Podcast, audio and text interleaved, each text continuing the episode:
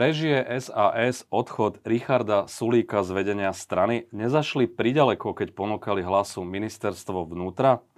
Aké škody môže napáchať v rezorte spravodlivosti syn Tibora Gašpara?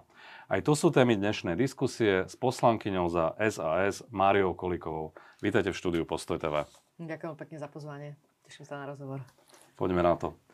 Pani Koliková, Richard Sulík oznámil, že teda nebude už kandidovať na post predsedu strany. Nie je to zbabelé trošku? No, v prvom rade ja by som rada povedala aj k tej samotnej strane.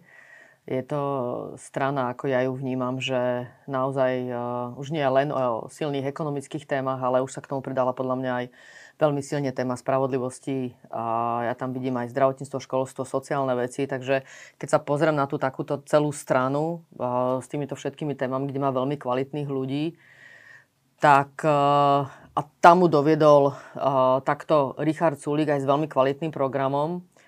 Uh, tak mu rozumiem, že z ohľadom na veľké očakávania, ktoré sme mali aj v týchto voľbách, aj ako sme nastavovali celú kampaň, tak uh, došlo k veľkému sklamaniu.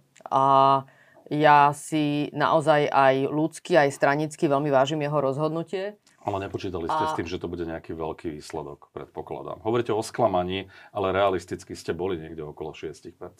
No, tak akože keď sa rozprávame teraz o tých prieskumoch, tak tie prieskory nám ukazovali, ako to rozpätie bolo pomerne veľké. Hej. Môžeme sa rozprávať o tom, že ak ideme no, úplne po dole... vlády to potom išlo dole. Alebo no išlo to dole, ale potom zase to išlo hore. Takže vlastne v tých prieskumoch sme vyskakovali niekde medzi 4, 5 až 10. Hej. Takže tam sa dalo očakávať, že e, ten výsledok nakoniec aj bude lepší.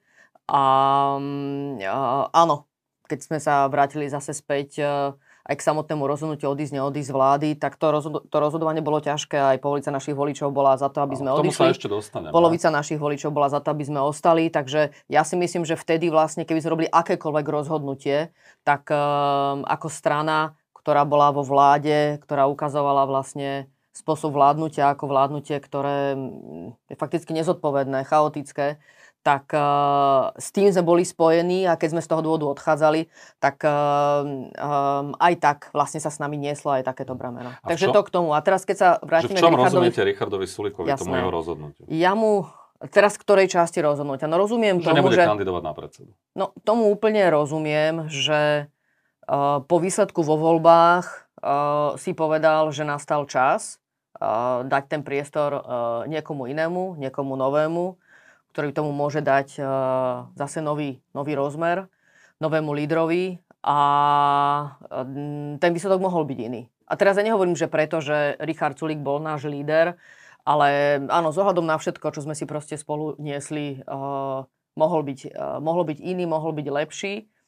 A Richard Sulík chce dať teraz priestor niekomu druhému. No, len teraz po, treba povedať to B, že nielen, že nebude kandidovať za predsedu, ale bude kandidovať do uh-huh. Európskeho parlamentu. A to už otvára zase iné otázky. Preto som sa pýtal na začiatku, či to nie je zbabele, či to nie je trošku tak útek od zodpovednosti. Predsa byť v opozícii nie je až také zaujímavé. A to ja si vôbec nemyslím, že je to takto.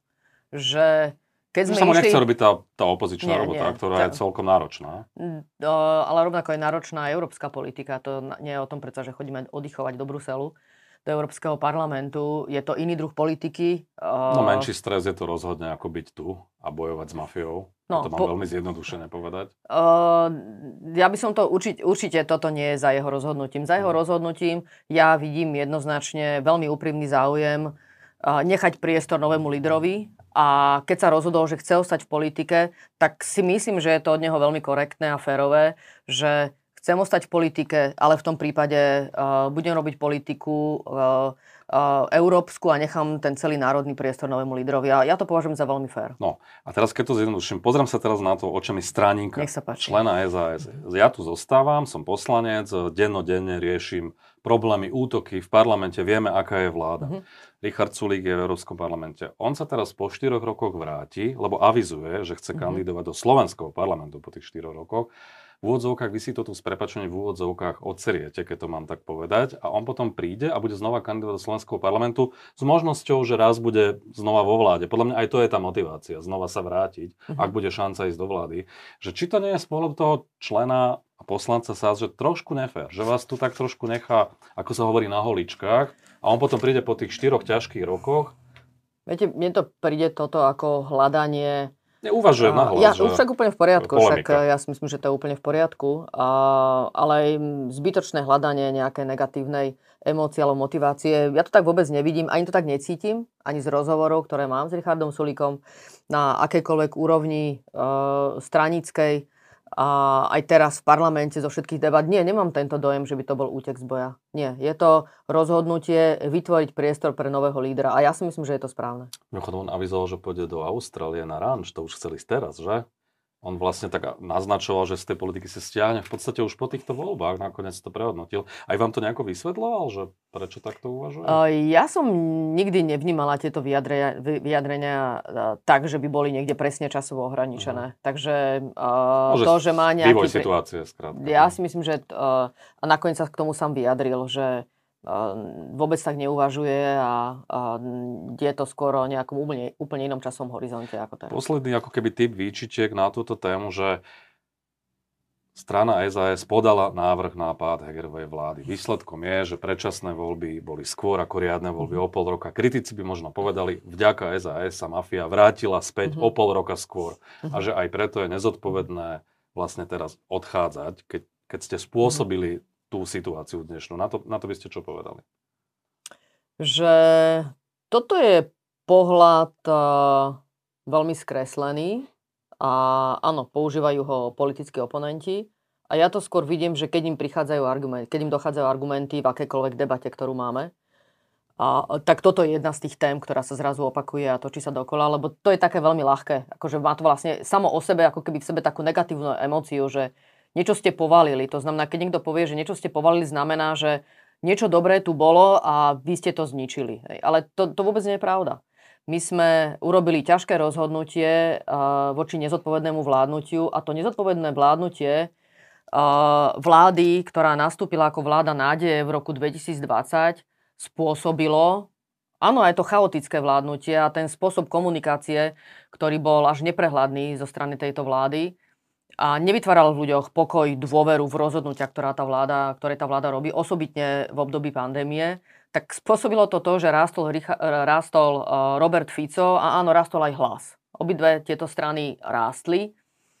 A, a boli to vlastne, uh, hlas sa vytvoril po, až po voľbách v roku 2020 a môžeme si pozrieť aj, že čo sa vlastne udialo s tým celým voličstvom, ktoré v roku 2020 išlo voliť, veď to, že vyhralo Olano, a tie demokratické síly, ktoré spolu uh, vytvorili vládu v roku 2020 uh, so silnou ústavnou väčšinou, tak ju vytvorili z dôvodu, že tu bol veľké volanie spoločnosti po očiste. Naozaj uh, ten boj proti korupcii veľmi silne stmelil celú spoločnosť a jednak ľudí motivoval ísť voliť a voliť takto. To ale, znamená voliť tie strany, ktoré proste tú očistú ale urobia. Ale tá nechuť nebola skôr vinou Sme rodina, ako možno Olano? Aj v otázke boja za spravodlivosť a podobne? No, treba povedať, že v tých kritických momentoch, či to bolo hlasovanie o paragrafe 363, vždy tam bol nejaký poslanec z hnutia Olano, ktorý zahlasoval tak, aby proste nebola Áno, väčšina na presadenie. Aj bezba Roberta Fica. Hoci tam bola potom, celý potom ďalej môžeme sa rozprávať samozrejme aj o vedení nakoniec uh, inštitúcie SIS kľúčové inštitúcie, kde to vedenie zlyhalo, veď obidve osoby, ktoré si vybralo sme rodina, tak uh, boli obvinené a to, to už bolo, to, by som povedal, že to už bol zlý gombik stlačený na začiatku, že vôbec Olano dalo vlastne uh, túto inštitúciu, Slovenskú informačnú službu. Oni hovoria, že mali na výber, že dať im uh, SISku, myslím vojenské spravodajstvo, ale teda obranu a myslím, že vnútro, nepamätám S ohľadom na boj proti korupcii. Tie možnosti jedno... neboli dobré, skrátka, ani jedna. No ale určite si myslím, že uh, si mali nechať Slovenskú informačnú službu, mm. keď vedeli, že to, čo je kľúčové pre, pre krajinu je boj proti korupcii, mm. tak tam si myslím, že bolo zrejme, že tam môže dôjsť takýmto treniciam. A aj dochádzalo vlastne uh, k treniciam medzi informačnou službou od začiatku aj ohľadom spisov, ktoré súviseli s informačnou službou.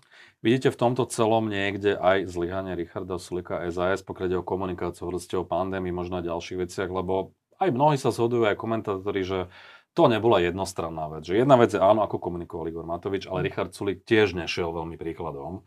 A viac menej sa zhodujú aj tí komentátori, že tá, ten podiel viny, nehovorím, že možno 50 na 50, neviem, vy by ste to asi takto nevideli, ale len chcem, aby ste akože pomenovali, že či je tam niekde aj zodpovednosť Richarda Sulíka pri tom páde vlády a tom chaotickom vládnutí, ako o tom hovoríte. Ja si myslím, že Richarda Sulíka dajme z tohto úplne von. Vôbec? Ja myslím, že dáme, a ja vám poviem prečo. Hej. Mm-hmm. Môžeme sa samozrejme, môžeme teraz uh, rozoberať, že či vždy sme všetko komunikovali mm. dobre, ale teraz povedať, že niečo sa nám nepodarilo dobre komunikovať, tak je za to vinný Richard Sulík. To je tiež akože veľmi, uh, by som povedal, nečestné a, uh, a nekorektné. Ale áno, pravdou je, že vlastne to, čo sa Saske nepodarilo, odkomunikovať, tak tým, že odchádza Richard Sulík, tak fakticky na seba to bremeno berie. A, a to považujem ja za, Uh, veľmi... Že to vnímate aj ako keby vyvodenie z odpovednosti z jeho strany, aj za ten slabší výsledok a možno aj za chyby, ktoré sa dopustila strana pod jeho vedením? Uh, je to ako ja to, ja, to, ja, to, ja, ja, to, ja to vnímam ako snahu zobrať na seba tie bremená, ktoré na sebe mala strana uh-huh. Mhm. SAS a nechať ju, nech ide bez týchto bremien ďalej. Že v tom mi to príde aj určitá obeta zo strany Richarda Sulíka toto urobiť, pretože naozaj aj neférovo sú vlastne na ňo všetky rozhodnutia, ktoré urobila strana SAS, nakoniec aj poslanecký klub, ktorý robil tie rozhodnutia jednotné aj v súvislosti napríklad s odchodom z vlády, tak je za, tým, je za tým personalizovaný len Richard Sulík, ale to tiež nie je fér. A pravdou je, že ak Richard Sulík vlastne teraz uvoľňuje tú pozíciu ako lídra strany SAS, tak vlastne dáva možnosť uh, strane SAS ísť ďalej svojou cestou a od tohto sa oslobodiť. Od týchto Pos, posledná vec na túto tému. A, takže áno, to, uh-huh. v mhm. tomto považujem uh, toto porovnávanie um, ako nekorektné. Pretože to, prečo sme odišli uh, z vlády, tak bolo preto, že sme nedokázali korigovať to nezodpovedné vládnutie. To sme videli a to bol dôvod, prečo sme odtiaľ odišli. A mám za to, že vlastne tento spôsob vládnutia naozaj tomu Robertovi Ficovi umožnil prísť v tej sile. Že ľudia teraz vo voľbách zjavne tí, ktorí sa v roku 2020 rozhodli, že ten boj za očistu od korupcie je kľúčový pre krajinu, tak teraz čelili rozhodovaniu, že ako keby čo má naviac. Nezodpovedné vládnutie a boj za očistu a teraz sa im tam zliali bohužiaľ aj strany, ktoré vlastne pri tom boji za tú očistu od korupcie úplne zlyhali.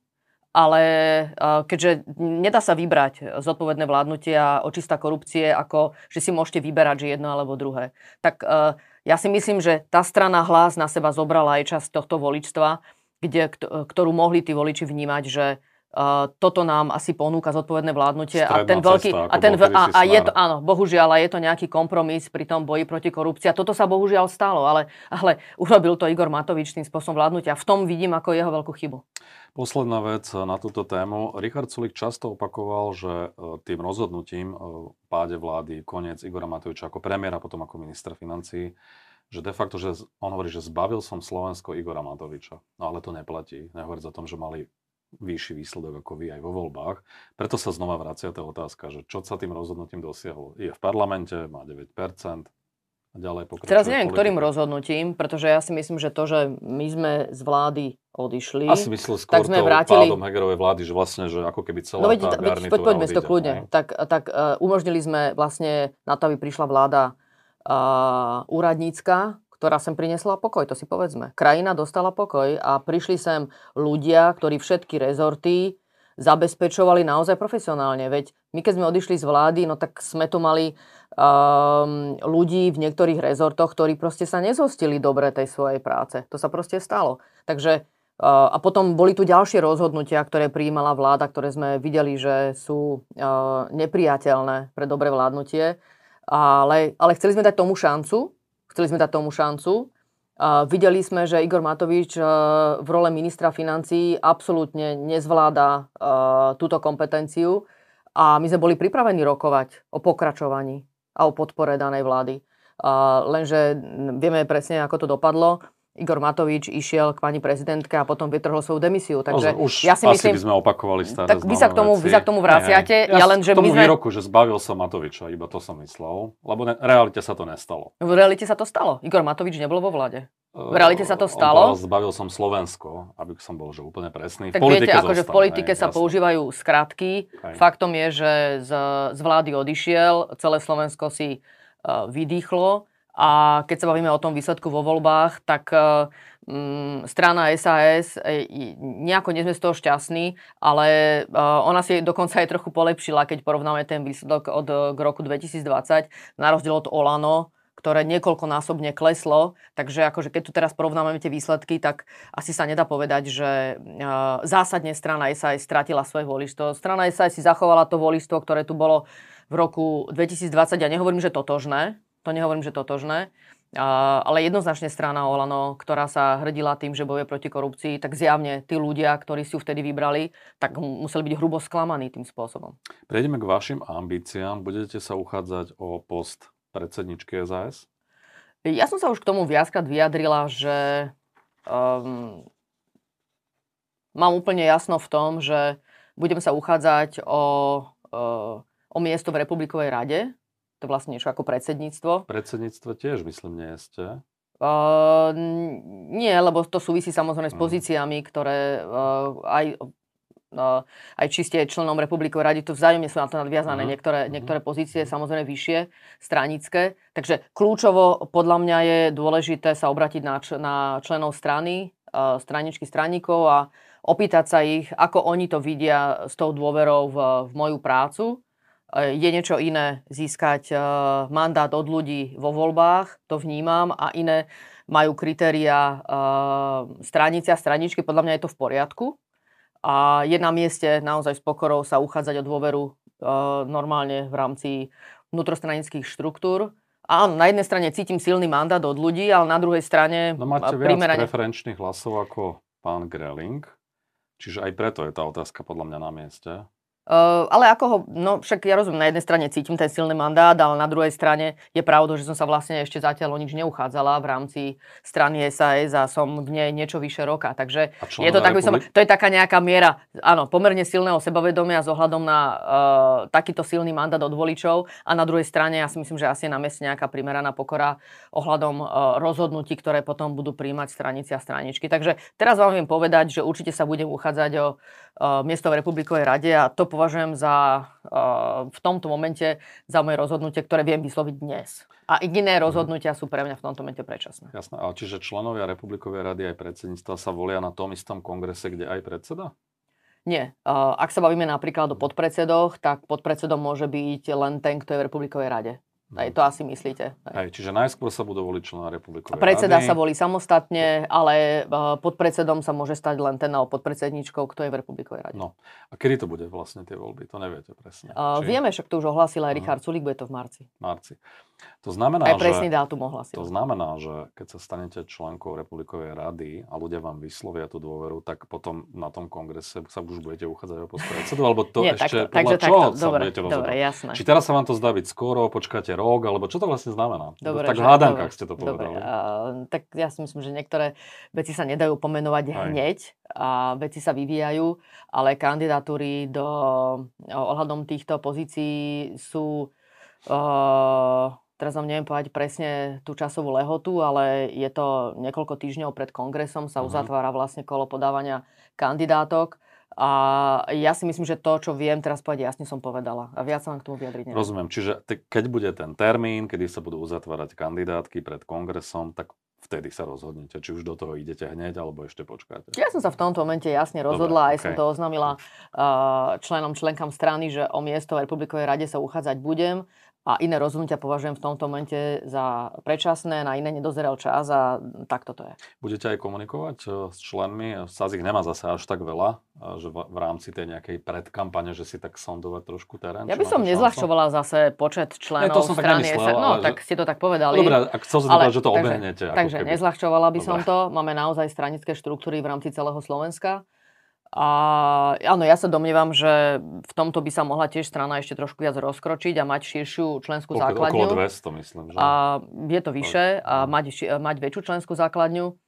Ale to je tiež samozrejme na diskusiu. Um, a určite sa chcem stretnúť s členmi a určite bude aj príležitosť. A vôbec je to dôležité rozprávať sa aj s ľuďmi v regiónoch, ako aj s členmi a členkami. Určite bude priestor. Dobre, však počkajme si na ďalší vývoj, ano. zbytočne sa pýtať ďalej.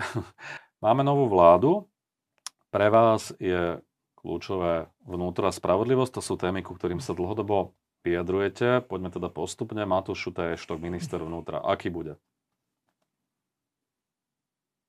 To uvidíme od jeho prvých krokov, ktoré spraví. A, ale je pravda, že nominácie štátnych tajomníkov nejako neohúrili. Ale keď sa bavíme aj ďalej vlastne aj k tej spravodlivosti, tak to, čo jednoznačne hneď bije do očí, je uh, Pavol Gašpar, syn bývalého prez- prezidenta policajného zboru. Ale aj toto, keby sme dali bokom, tak uh, to, čo považujem za naozaj uh, vážnu diskvalifikáciu, je, že vlastne táto osoba bola obvinená z krivej výpovede. To znamená, že Pavol Gašpar ako advokát so znalosťou vlastne celého trestného procesu zjavne robil také kroky, ktoré krivili celý spravodlivý proces podľa mienky vyšetrovateľov mm. a už to, že sa tam dostal na túto hranicu a nakoniec všetci sme videli v priamom prenose, uh, teda keď sme si pozreli vlastne tie zábery uh, z, z tej palovníckej chaty, tak uh, ne už to akokoľvek nakoniec vyhodnotili organičné v trestnom konaní, tak je to odsudenia hodné, aby takúto pozíciu štátneho tajomníka na ministerstve spravodlivosti zastávala takáto osoba. Aj Robert Kaliňák bol inak obvinený, aj Tibor Gašpar. E, ja som rada, že spomínate tieto mená. Okrem toho, že Robert Kaliňák bol obvinený vo viacerých kauzách, kauza Sumrak, tak je aj kauza únosu uh, vietnamského občana. Ja ju považujem za veľmi vážnu ku ktorej nakoniec konštatovali nemecké súdy, že k tomu únosu došlo a to použitím nášho vládneho špeciálu, ktorý patril vlastne do dispozície vtedajšieho ministra vnútra Roberta Kaliňáka. To znamená, že naozaj Robert Kaliňák buď bol taký hlúpy, že dal priestor na použitie svojho vládneho špeciálu, aby tento občan Vietnamu bol vyvezený z priestoru Európskej únie bez jeho vedomosti, alebo to vedela, vlastne zneužil takýmto spôsobom veľmi hrubo svoju pozíciu a svoju moc v štáte a to je absolútna diskvalifikácia. Takže bude naozaj nespôsobili zohľadom na svoje zručnosti, schopnosti, alebo je nespôsobili z dôvodu, že takto hrubo zneužil vlastne svoju pozíciu. A táto osoba, aby teraz zastávala ministra obrany a mala pod sebou aj vojenské spravodajstvo, tak to je, pre mňa je to úplne diskvalifikujúce a ukazuje to aj tú hrubosť Ehm, ako presadzuje teraz Robert Fico s Robertom Kaliňákom svoju moc. Lebo je to taký druhý valec to, zo zlatej itky. No lebo to ani nie je snaha uh, o uh, aspoň, aspoň, aspoň nejak na oko, na vonok ukazovať, že nám tu ide o naozaj hľadenie záujmov Slovenskej republiky. Proste to, a, absolútne na toto je rezignácia. Neurobila prezidentka chybu, že ho nenamietala a nezablokovala? Ja som sa k tomu už viackrát vyjadrila, že ja osobne vnímam tú červenú čiaru pre tieto nominácie trošku širšie ako pani prezidentka, ale súčasne rozumiem, že s ohľadom aj na tie ústavnoprávne dišputy, že či ona vôbec nejaký priestor má a aký. Tak namietala Huliaka, áno, ktorý teda nie je trestné Ak áno, tak veľmi úzky. Tak uh, toto je naozaj, je naozaj veľmi dobré právo vybrať si tú hranicu, uh, za ktorú vlastne uh, jej tí kandidáti prepadnú. Jej tam prepadol uh, Rudolf Huliak.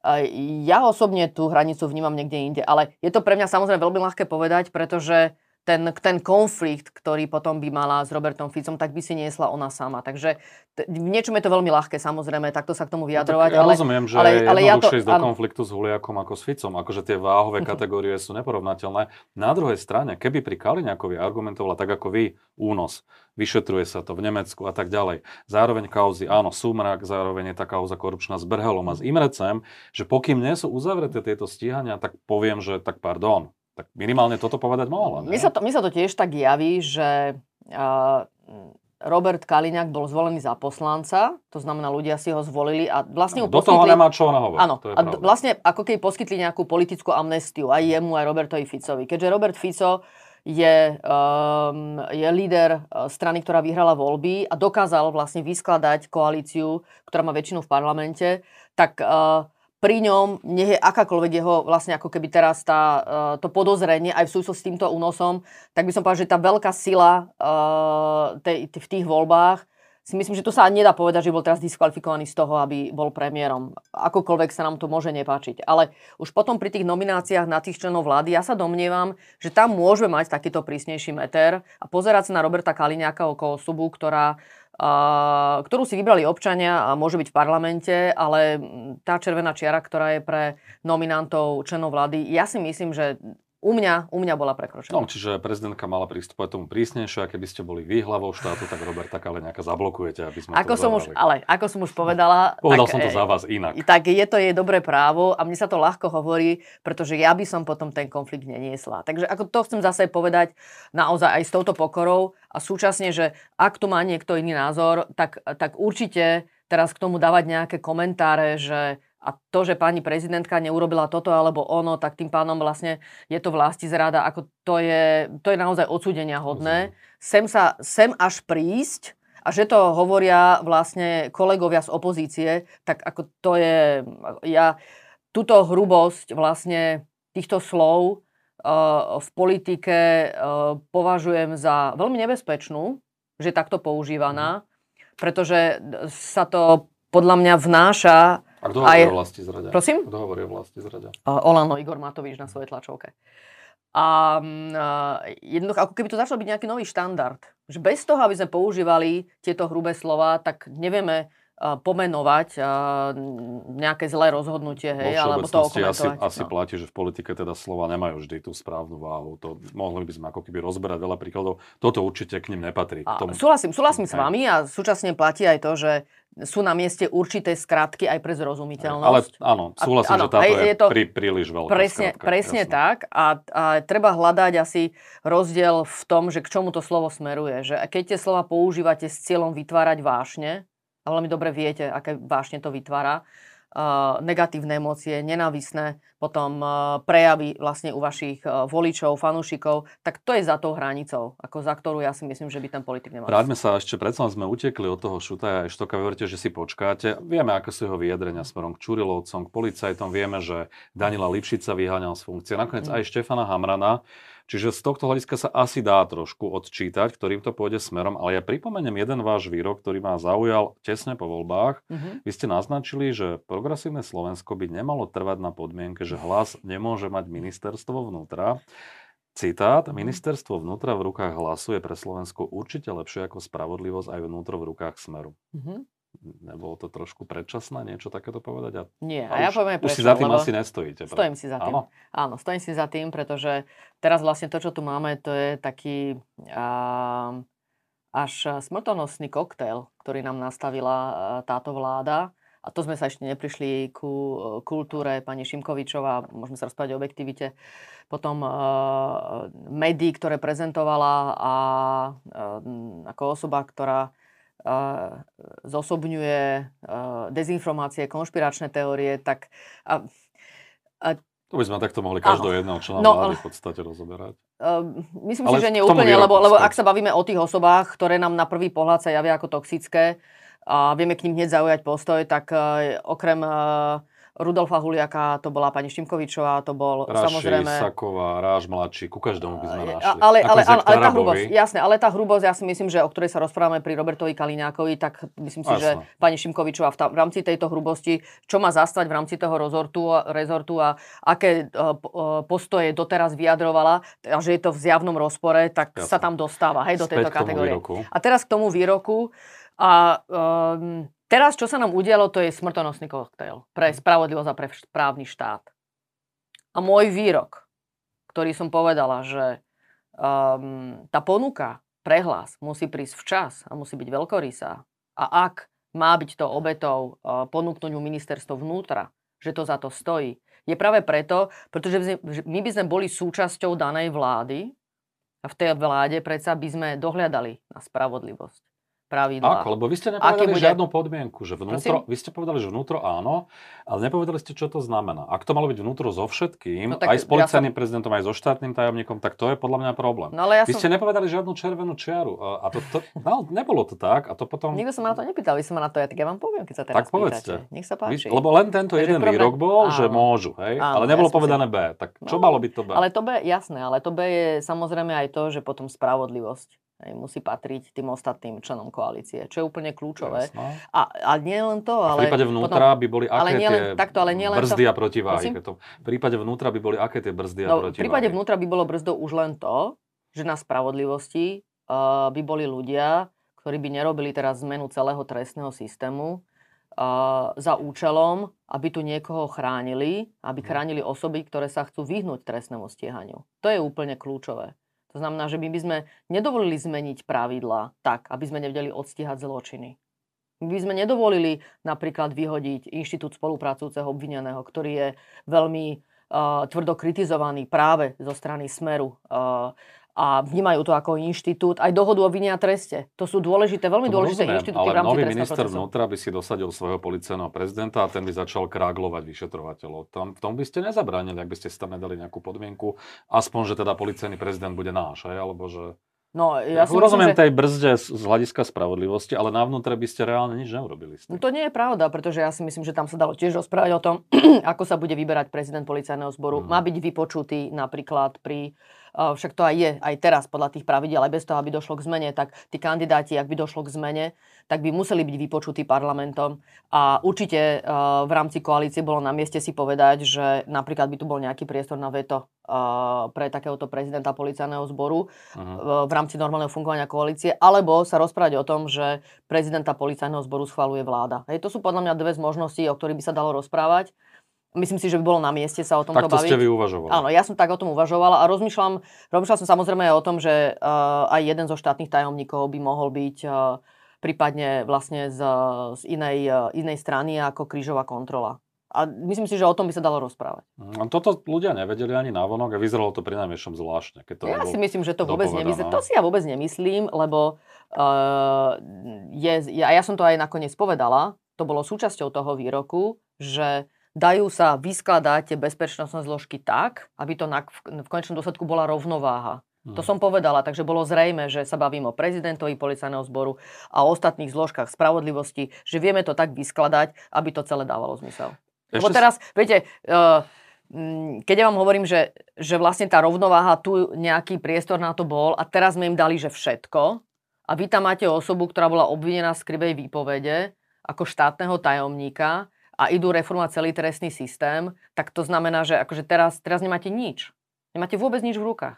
No, e, Pavol Gašpar, vy ste povedali ešte jednu takú vec, že Robert Fico unáša Slovensko späť. Pred rok 2018 stačilo mu na to pár hodín. Argumentovali ste aj presne tou mm-hmm. polovnickou chatou, Norbert Beder a celá tá zostava. Teraz urobím takú, také trošku to priťahnem za vlasy. Mm-hmm. Viem, že to nie je to isté. Richard Sulík, vytiahol to Igor Matovič, e, že pred voľbami, že komunikoval s Jaroslavom Haščakom, tiež mm. obvineným oligárkom, stíhaným, bol aj vo väzbe.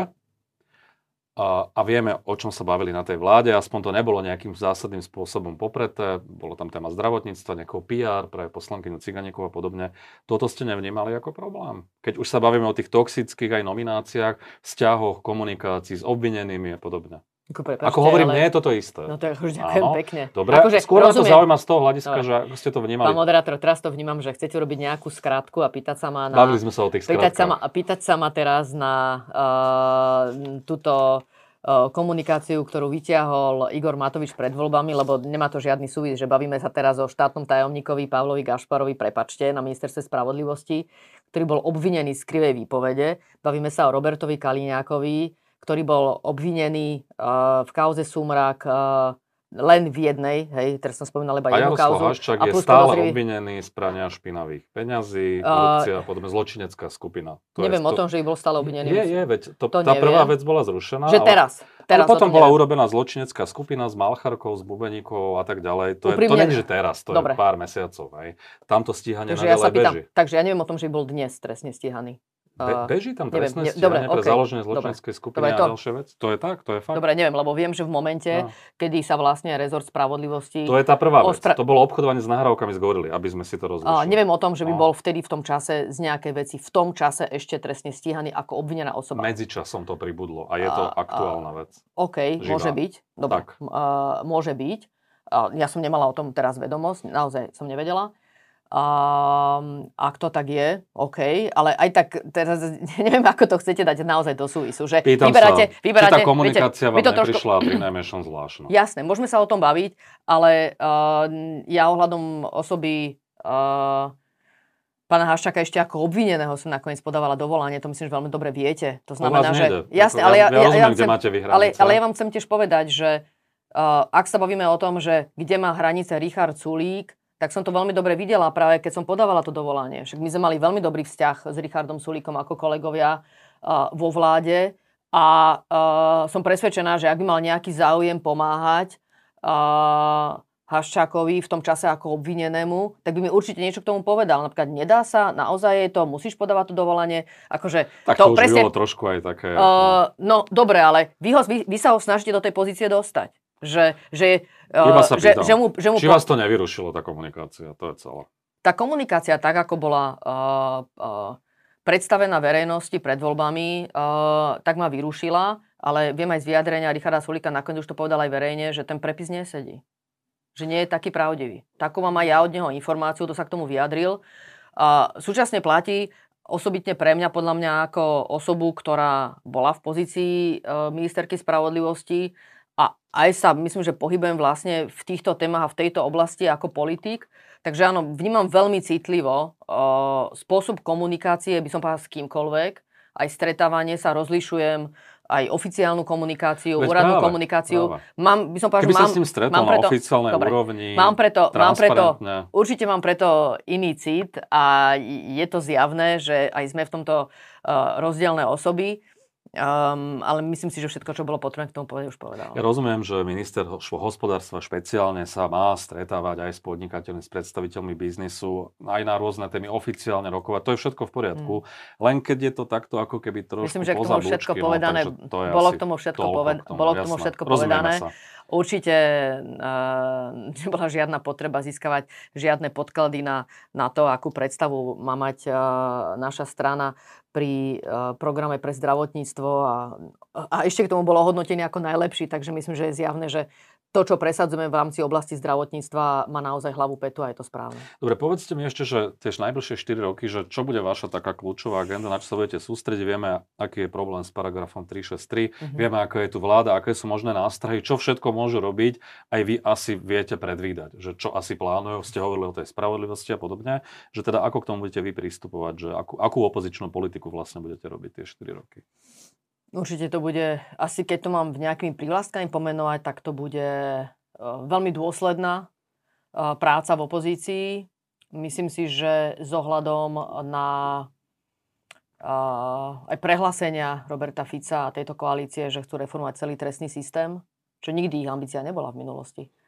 A, mm, a čelia týmto všetkým trestným konaniam. Viac ako 40 ľudí bolo odsudených, ktorí sú spojení zo stranou. A čo sú tie najväčšie nástrahy? Zrušenie dohody o vine a treste, a. zrušenie inštitútu kajúcnika. Takže to je to, takže sú to nástrahy, sú to takto. Mm. To sú, by som povedal, všetko spojené na doby. Sú to nástrahy v rámci celého trestného procesu, že ten celý trestný proces, tie kľúčové inštitúty, ktoré máte na boj so zločinmi, ja neviem, že teraz už sme rezignovali, že už nám nevadia, potom zločinecké skupiny, Piťovci, Sikorovci, mm. už nepotrebujeme ich rozkladať, lebo to sa naozaj bez uh, spolupracujúcich obvinených ani, a, a mhm. dohody o vine a treste. Aj to sú dôležité inštitúty, ktoré tu máme, aby Možno ste vôbec sa dostali. Že, že hrubé krky, Aha, že tam jasné, to bude inak bude časť, a, jasné, a biele goliere mm, inak, jasné. že to bude rozdelené. Mm, tak, uh, dobre, e, no tu sa nedá ani vtipkovať o tom, ja to viem, sú vážne veci.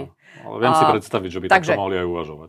Uh, ja som chcela reformovať mm. trestný proces, aby sme ho vedeli skôr skončiť, aby sme vedeli tie osoby skôr dostať pred súd. Tak ak oni budú rozkladať trestný proces tak, aby to bolo ešte komplikovanejšie, tak eh, je zjavné, že eh, to nejakým spôsobom spravodlivosti neprospeje. A potom ešte, keď k tomu pridajú zmeny v trestnom zákone, kde nastavujete sádzby, dotknú sa sádzie pre korupciu, s ktorou proste tu bojujeme úmorne, tak to je veľmi zlá cesta.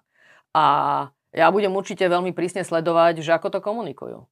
Pretože tá komunikácia aj zo strany vlastne už súčasného ministra životného prostredia. To je symbolov politika, vtedy, no. vtedy e, poslanca Tarabuje, že my sa chceme len priblížiť Rakúsku, uh, uh, Nemecku ohľadom tých trestných sádzieb. Máme to tu naozaj veľmi kruté. No ale potom nehovoria, je pravda, že máme viaceré trestné sádzby, ktoré sú uh, naozaj pomerne vysoké, je to pravda, však uh, to je v poriadku, ako hľadať nejaký balans ale potom hľadať balans aj ohľadom tých eh, neduhov, ktoré v tej spoločnosti sú, lebo ona sa musí s nimi vysporiadať, tak oni nečelia takej korupcie, ako je u nás. No ale potom nehovoria, že napríklad trestný proces majú oveľa jednoduchší. Že vy tam viete proste tú osobu naozaj v mesiacoch postaviť pred súd. A u nás sa to nedarí. Takže ten, ten postoj, ktorý ja som tu počúvala od aj z advokátskej lobby, aj od poslanca Tarabu, aj zo Smeru a bohužiaľ aj z hlasu, hej. Tak zo všetkých týchto strán som počúvala, že uh, máme tu naozaj uh, celý ten trestný systém postavený na nejaké krvilačnosti, musíme ho celý zmeniť, ale nikdy nerozprávali o tom, že máme tu zložitý trestný proces, máme ho zjednodušiť. Vybrali si z toho iba tú jednu časť, áno, tá, ktorá je láskavá pre biele goliere. No, keď už sa bavíme o tej komunikácii s toxickými osobami, tak budúci minister Taraba podnikal s obvineným Koščom, ktorý je v ďalších kauzach trestne stíhaný, myslím, že minimálne v dvoch. Áno, áno, a nikdy sa k tomu nevie vyjadriť vo svojich rozhovoroch. sa krúti, presne tak. No. Ale keď sa bavíme ešte o tom zneužití, tak uh, inštitúcie, ktoré, môžu, vlastne, ktoré to môžu bolieť, tak je samozrejme úrad špeciálnej prokuratúry. Ja sa obávam aj o špecializovaný trestný súd, že aj tam mm. môže dôjsť nejakým zásahom. Tak toto budem veľmi starostlivo sledovať a budem na to upozorňovať, pretože tie skratky, ktorú, ktoré môžu byť pri tom použité, uh, ako lákadlo na vysvetlenie uh, zmien, tak môžu byť veľmi klamlivé a treba naozaj, ja si myslím, že okamžite na veci reagovať, veľmi zrozumiteľne ľuďom vysvetliť a komunikovať aj Európskej únii všetko, čo sa tu bude diať. Ak bude zmena zákona o Slovenskej informačnej službe napríklad, účelová na to, aby sa niekto mal stať jej šéfom a nesplňať dnes podmienky. Alebo by nebol vymenovaný prezidentkou. Uvidíme. Posledná vec, kde sa vidíte o 4 roky? Predsednička SAS, ministerka spravodlivosti. O 4 roky uh, vidím, že budeme kandidovať vo voľbách a pôjdem si po nový účet. Po nový účet od voličov. Od voličov. No tak uvidíme, ako to dopadne. Ďakujem za rozhovor. Ďakujem pekne.